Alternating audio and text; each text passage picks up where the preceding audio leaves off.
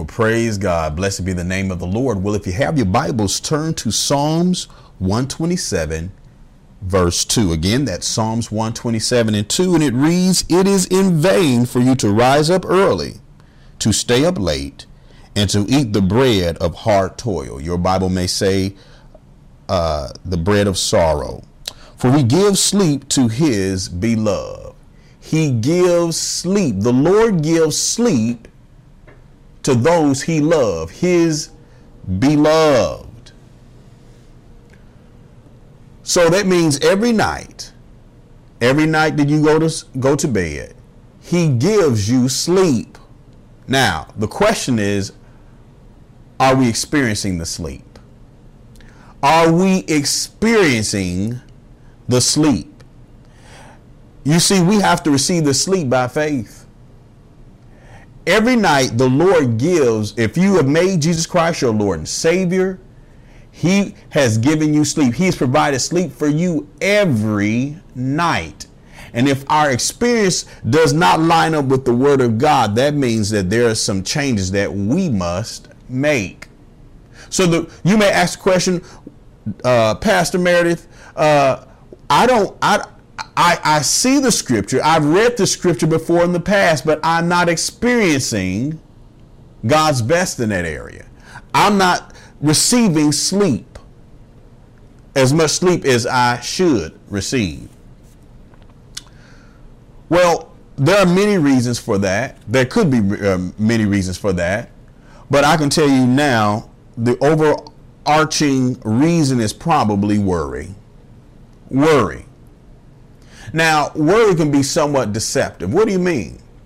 See, when we think of worry, it's you it's you thinking on and pondering something that is negative. You're thinking and pondering something that is negative. However, I submit to you that you can be thinking on something that's positive in the middle of the night. But if you're doing that, if you're doing it while you should be asleep, guess what? You're still open, opening up a door for the enemy to attack.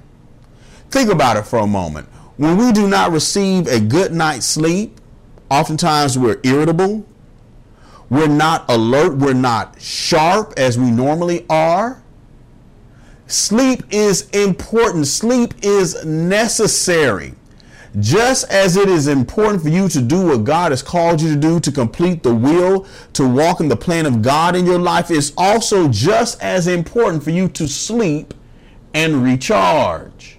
Now, you can be doing something good. You can be thinking on something good. You can be meditating on something good for hours and hours on end.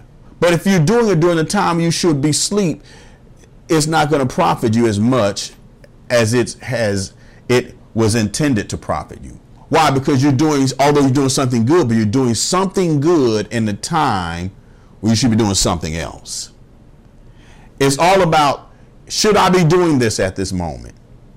Yes, you know, this is a good thing, but should I be thinking on this good thing at this time?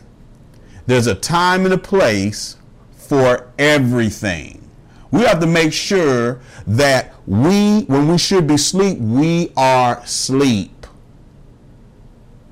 So even if you're thinking on something good, if once again, if you're doing it during a time when you should be asleep, it's not good. It's not good. You leave the door open for the enemy to rob from you. So once again, it's important for us to receive a good night's sleep. Let's dig a little deeper with this. If we trace the line of development from the Last Supper to the crucifixion, let's just walk with me for a moment. We know during the Last uh, Supper, Jesus had that with his disciples. And afterwards, the Word of God says that they walked out singing hymns.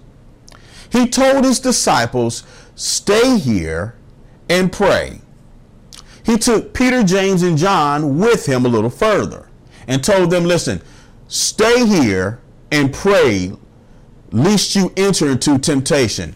So stay here and pray and be prepared.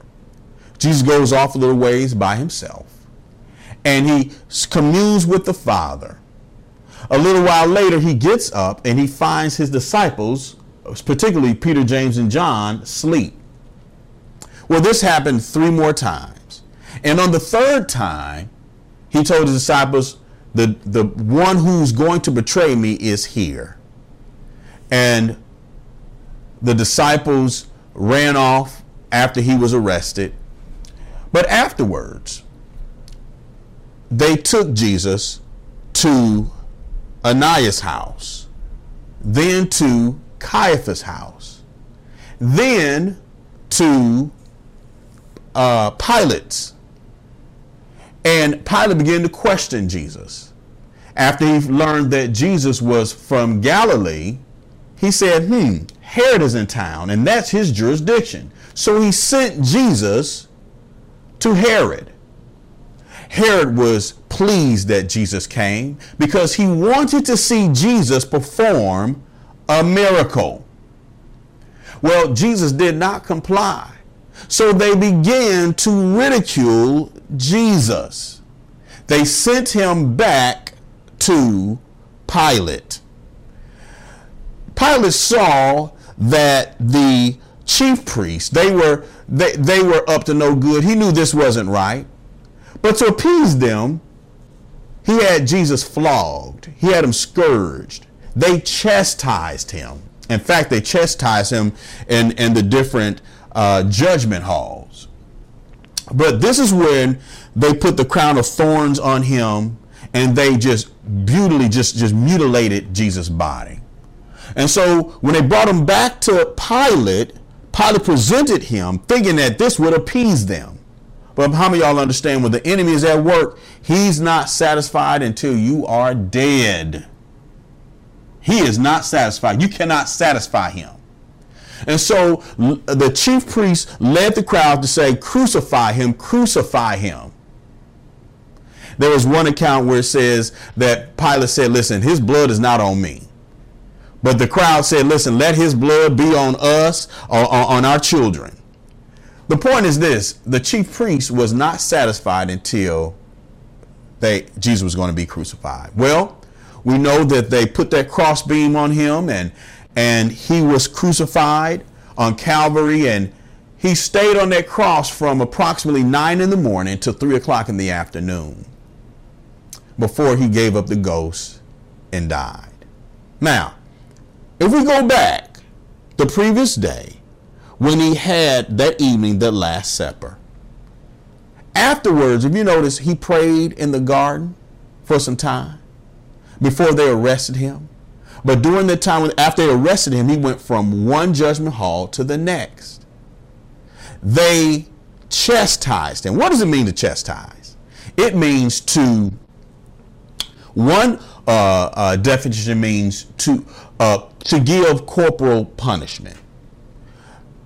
The law allows parents to give reasonable corporate punishment to their children.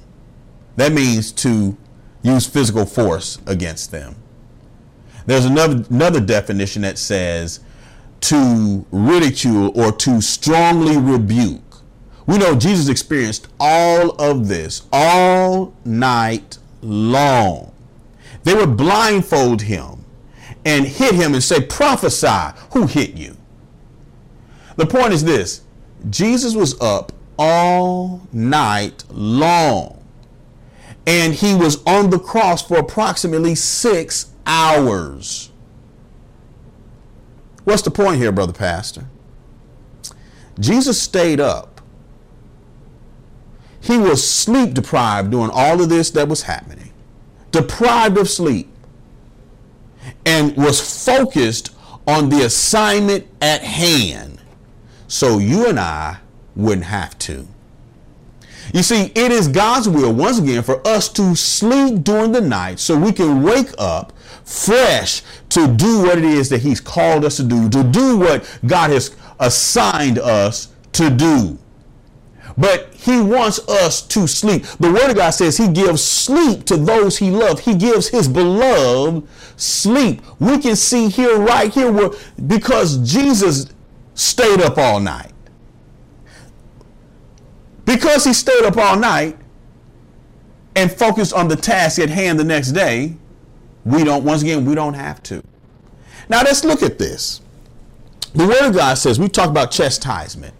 The Word of God says the chastisement of our peace was upon him. So when he was hit, whether it was with an open palm, and sometimes it was a closed fist, when he was ridiculed, that was for our peace. Now, why is this important to know? Because whatever keeps us up at night, the worry, the the whatever's going on, Jesus paid a price for us to have peace so we can go to sleep. He paid the price of chastisement. So therefore, because of that, we can cast those thoughts down that try to get us to worry. Why? Because Jesus paid the price for it. He paid the price for us. So we never have to worry about anything. We can cast our cares over on the Lord. He paid the price for our peace, our peace of mind. Let's dig a little deeper with this. Let's let's go to First Corinthians chapter 11. Again, that's First Corinthians chapter 11. Uh, we'll begin reading at verse 27. Now we know that this is the Lord Jesus Christ giving Paul revelation regarding the, the Lord's Supper. He's giving Paul revelation. Now, why is he giving Paul revelation? Because he wanted us to know a little bit more about uh, what happens when we take the Lord's Supper.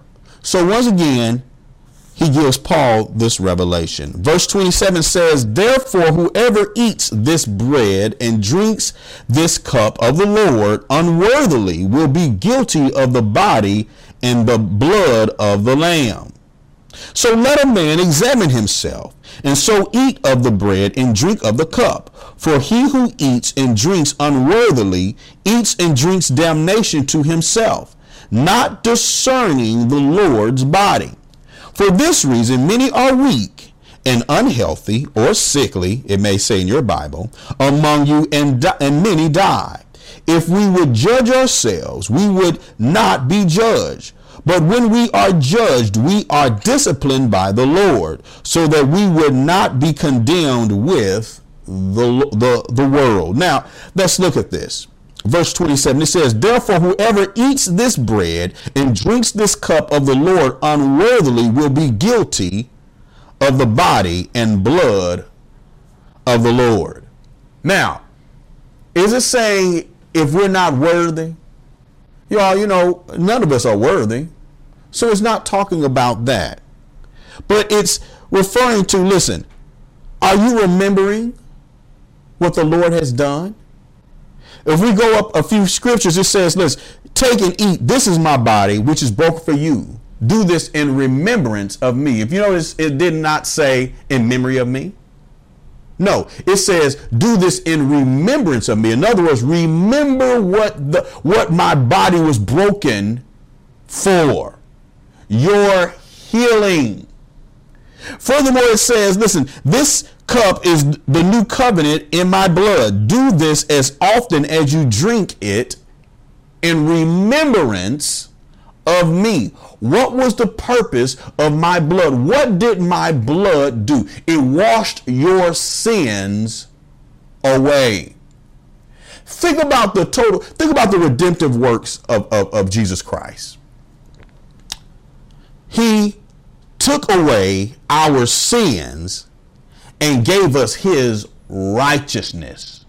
When you look at the redemptive plan, the redemptive works, he always take he took something of ours and gave us something of his. So once again, he took our sins and gave us his righteousness. He took our sicknesses, our infirmities, our diseases, and gave us his healing. He took our worries, our issues, our things that trouble the mind. The word of God says the chastisement of our peace was upon him, and he gave us his peace. Let's dig a little deeper. The word of God says he became poor that we through his poverty might become rich. He took our poverty and made us rich. But I say it's something else. He stayed up all night, all night long, stayed on that cross for six hours feeling the, uh, the full force of the pain, not only the physical pain, not only his disciples betraying her and, and leaving him, not, but he also dealt with the spiritual warfare. He had the weight of the world on his, so, his shoulders. He experienced everything and stayed up that we never have to stay up all night to and, and do what God called us to do he stayed up so we could sleep. It is always God's plan for us to sleep and then wake up and do the will of the Father every night. Now, there are some exceptions to the rules. Sometimes the Lord may uh, uh, wake you up and have you intercede for someone. That's an exception. Sometimes, you know, you may be up all night because you have a sick child that's an exception. You know, sometimes you may uh, be up because you're in a warfare about something. That's an exception. But if you notice, those are exceptions and not the rules. But for the most part, the Lord wants you to get a good night's sleep and wake up the next morning ready to do the Father's work because he stayed up all night. He stayed up all night and did the Father's work so you don't have to stay up all night. He did it for you and I. He did it for you and I. Remember, the Lord, this redemptive plan, he, he took something so we didn't have to experience it and gave us something. The Word of God says, in one, uh, one uh, version says, He gives His beloved sweet sleep. He gives his beloved those he loved, those who have made Jesus Christ their Lord and Savior. He's given them sleep.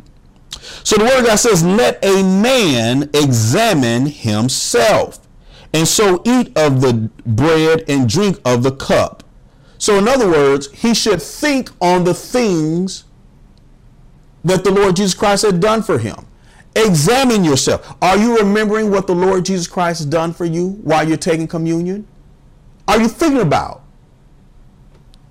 Are you thinking about it?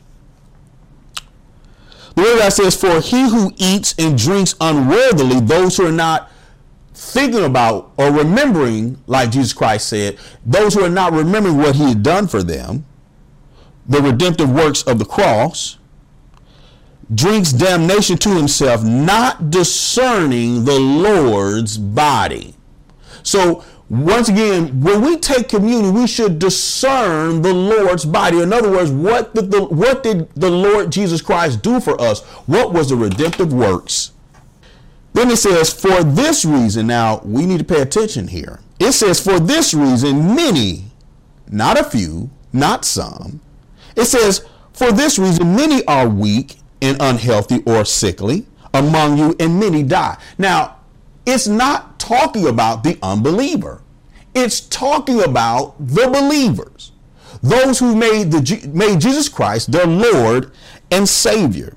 But then it says, but if we would judge ourselves, Lord, forgive me, Lord. I, I help, Lord, you know what? I'm going to discern. You know, I have not been discerning your body like I should. I have not been thinking about what you've done for me. So, Lord, I'm going to do better. If we would judge ourselves, we would not be judged. In other words, damnation will not come on us. But when we are judged, we are disciplined by the Lord so that we would not be condemned with the world. The Word of God says, we're talking about discipline. The first step, because this is progressive, is the first thing is you're weak. If we're weak, we don't understand what's going on. Have you discerned the Lord's body? When you take communion, do you remember what the Lord Jesus Christ has done for you? Are you remembering this? Or is this just a memory? the word says, do this. Jesus said, do this in remembrance of me, not a memory of me. No, no, in remembrance.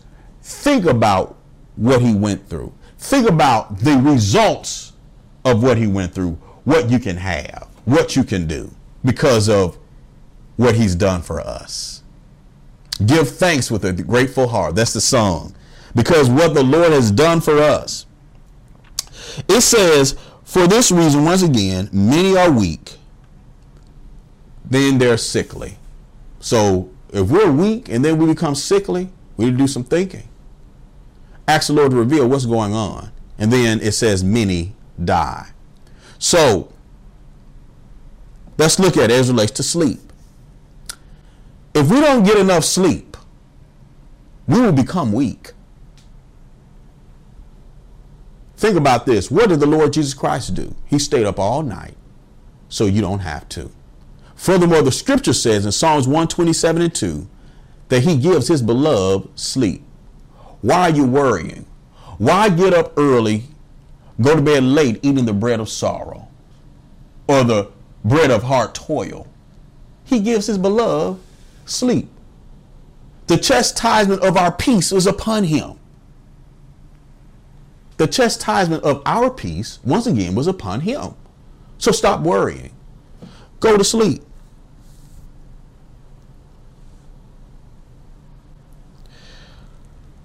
So if I don't sleep, I'll be weak.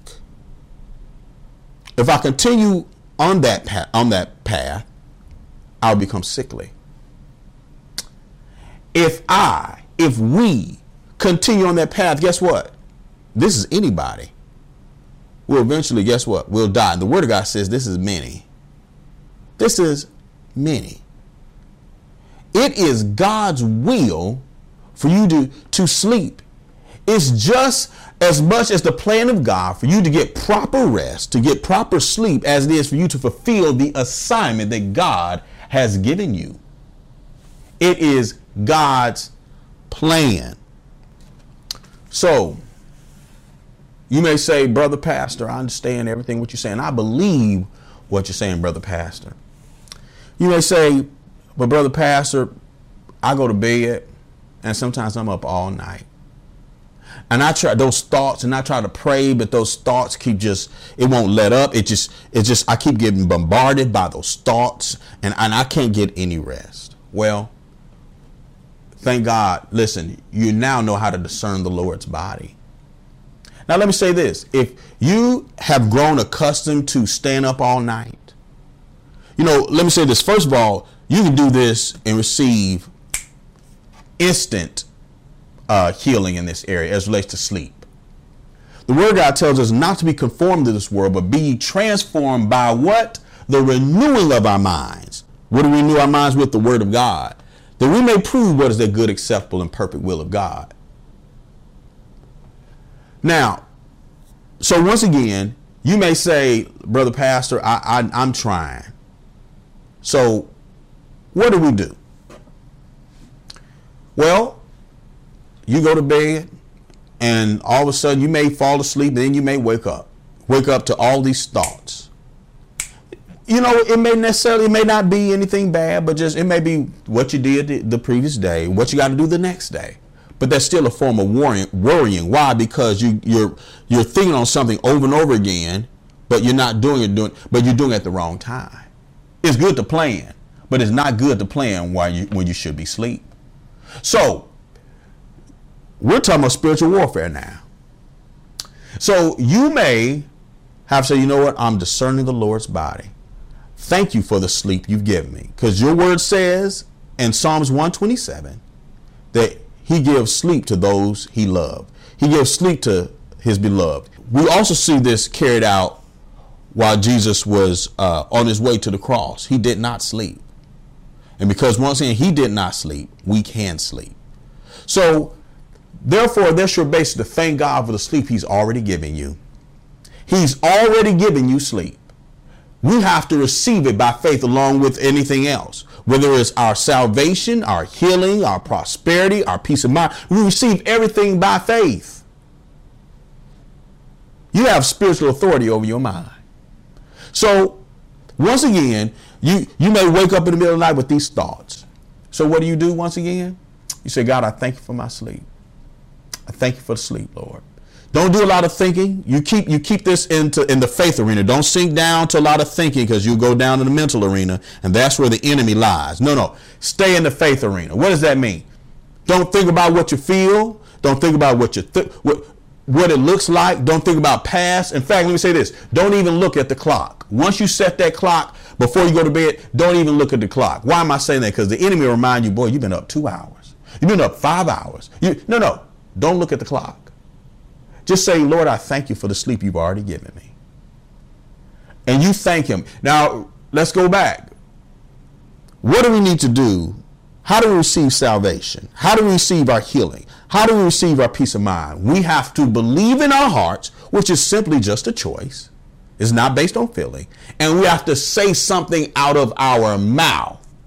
You have to say under you, uh, you, you know, you may be married. You say it under your breath. God, I thank you, Lord.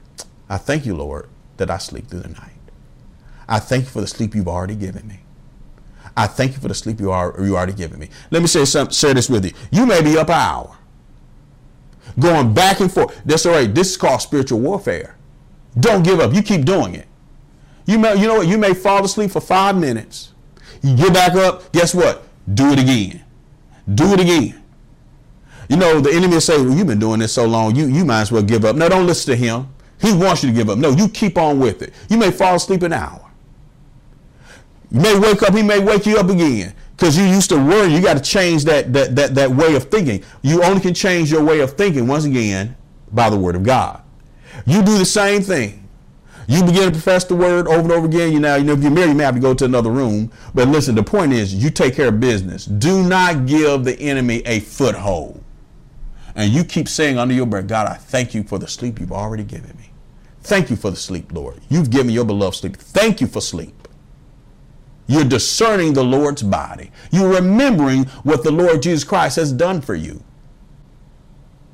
And you know what? That night you may get only three or four hours of sleep. But you know what? The Lord will be pleased. Why? Because you you went through uh, uh, spiritual warfare. You fought by faith. Can I share something with you? If you continue to do this every night, you'll see more and more and more sleep. You get to the point where eventually you'll say, Lord, I thank you give your beloved. You'll be out just like that. And you'll wake up eight hours later or whatever time you, you have set to, to, to, be, to be awakened. The point is this, you all. He gives his beloved sleep. It is God's will for you to sleep. Remember, he stayed up all night